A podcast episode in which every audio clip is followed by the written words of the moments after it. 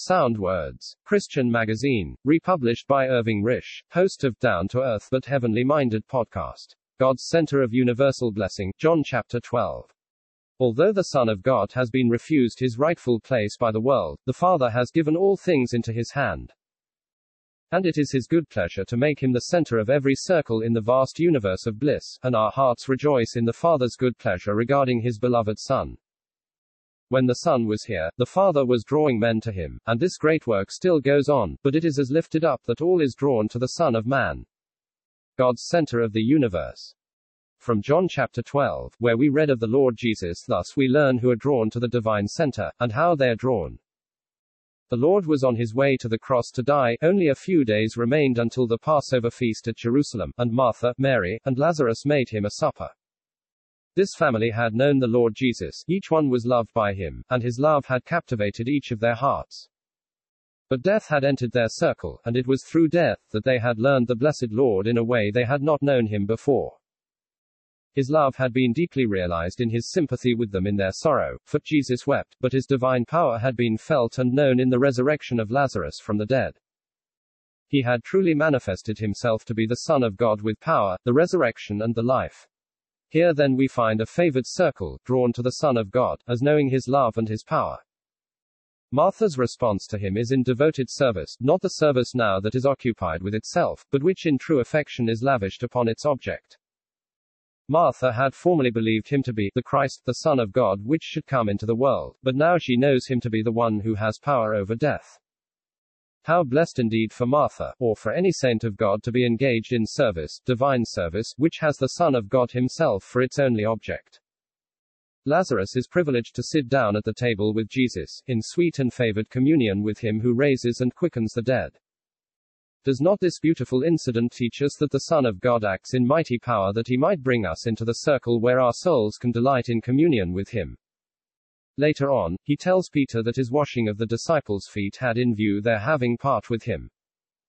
Our communion with the Lord in the Father's house will be for endless delight and joy, but part with him now in his own things before the Father is what the Lord would have every saint enjoy.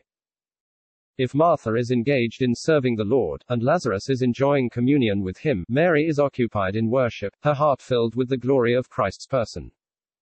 The pure nard is of great price, telling that Mary values him beyond the most precious thing down here. The Son of God has his true place in her heart. And none other but himself fills her vision and her thoughts. It is therefore no wonder that the whole company benefits from Mary's precious act, the whole house is filled with the odor of the ointment.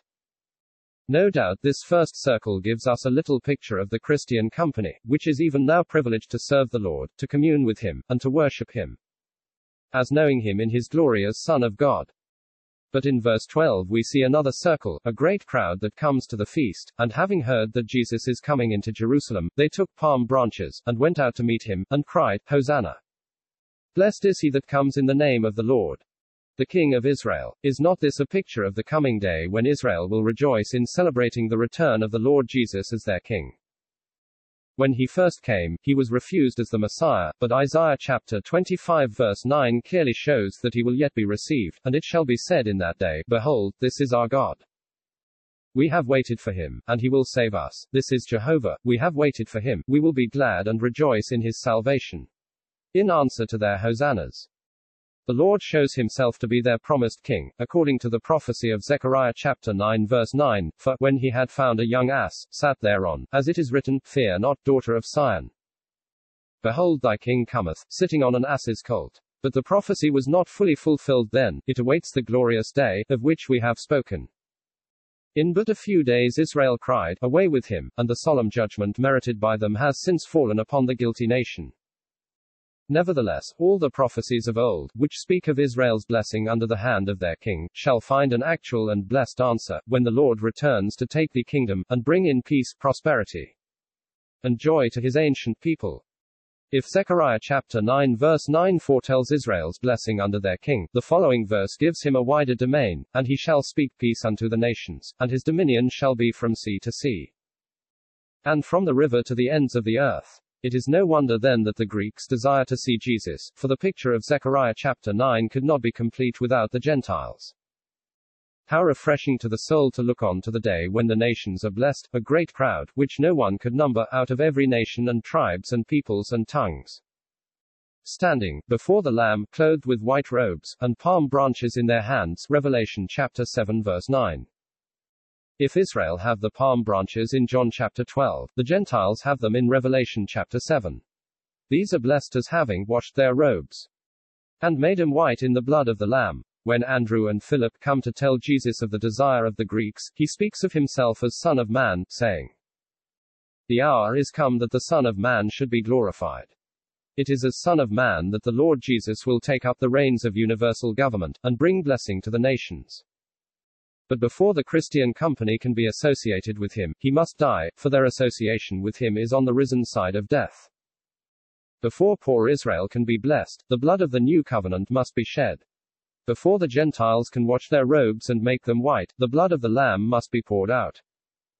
Death therefore comes before the Lord. Verily, verily, I say unto you, except the grain of wheat falling into the ground die, it abides alone. But if it die, it bears much fruit, so that we see that all is accomplished through his death and resurrection. The thought of the cross brought trouble to the soul of Jesus, but he would not say, Father, save me from this hour. His word to the Father was, Father, glorify thy name. What a blessed answer came from the Father, I both have glorified and will glorify it again. The Father's name had been glorified in his pathway, it would be glorified in his death.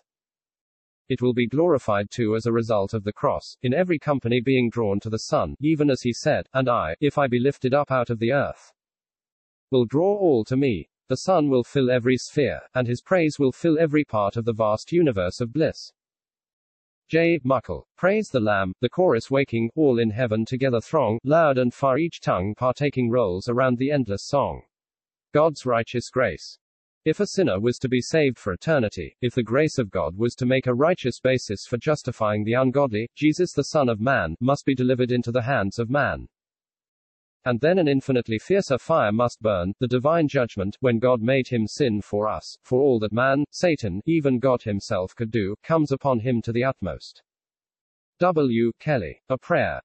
Lord Jesus Christ, invigorate our poor cold hearts to sound forth the eternal honors of thine adorable name, and may our lives be more and more the decided evidence of our heart's love to thee. For thou alone art worthy. C. H. Mackintosh.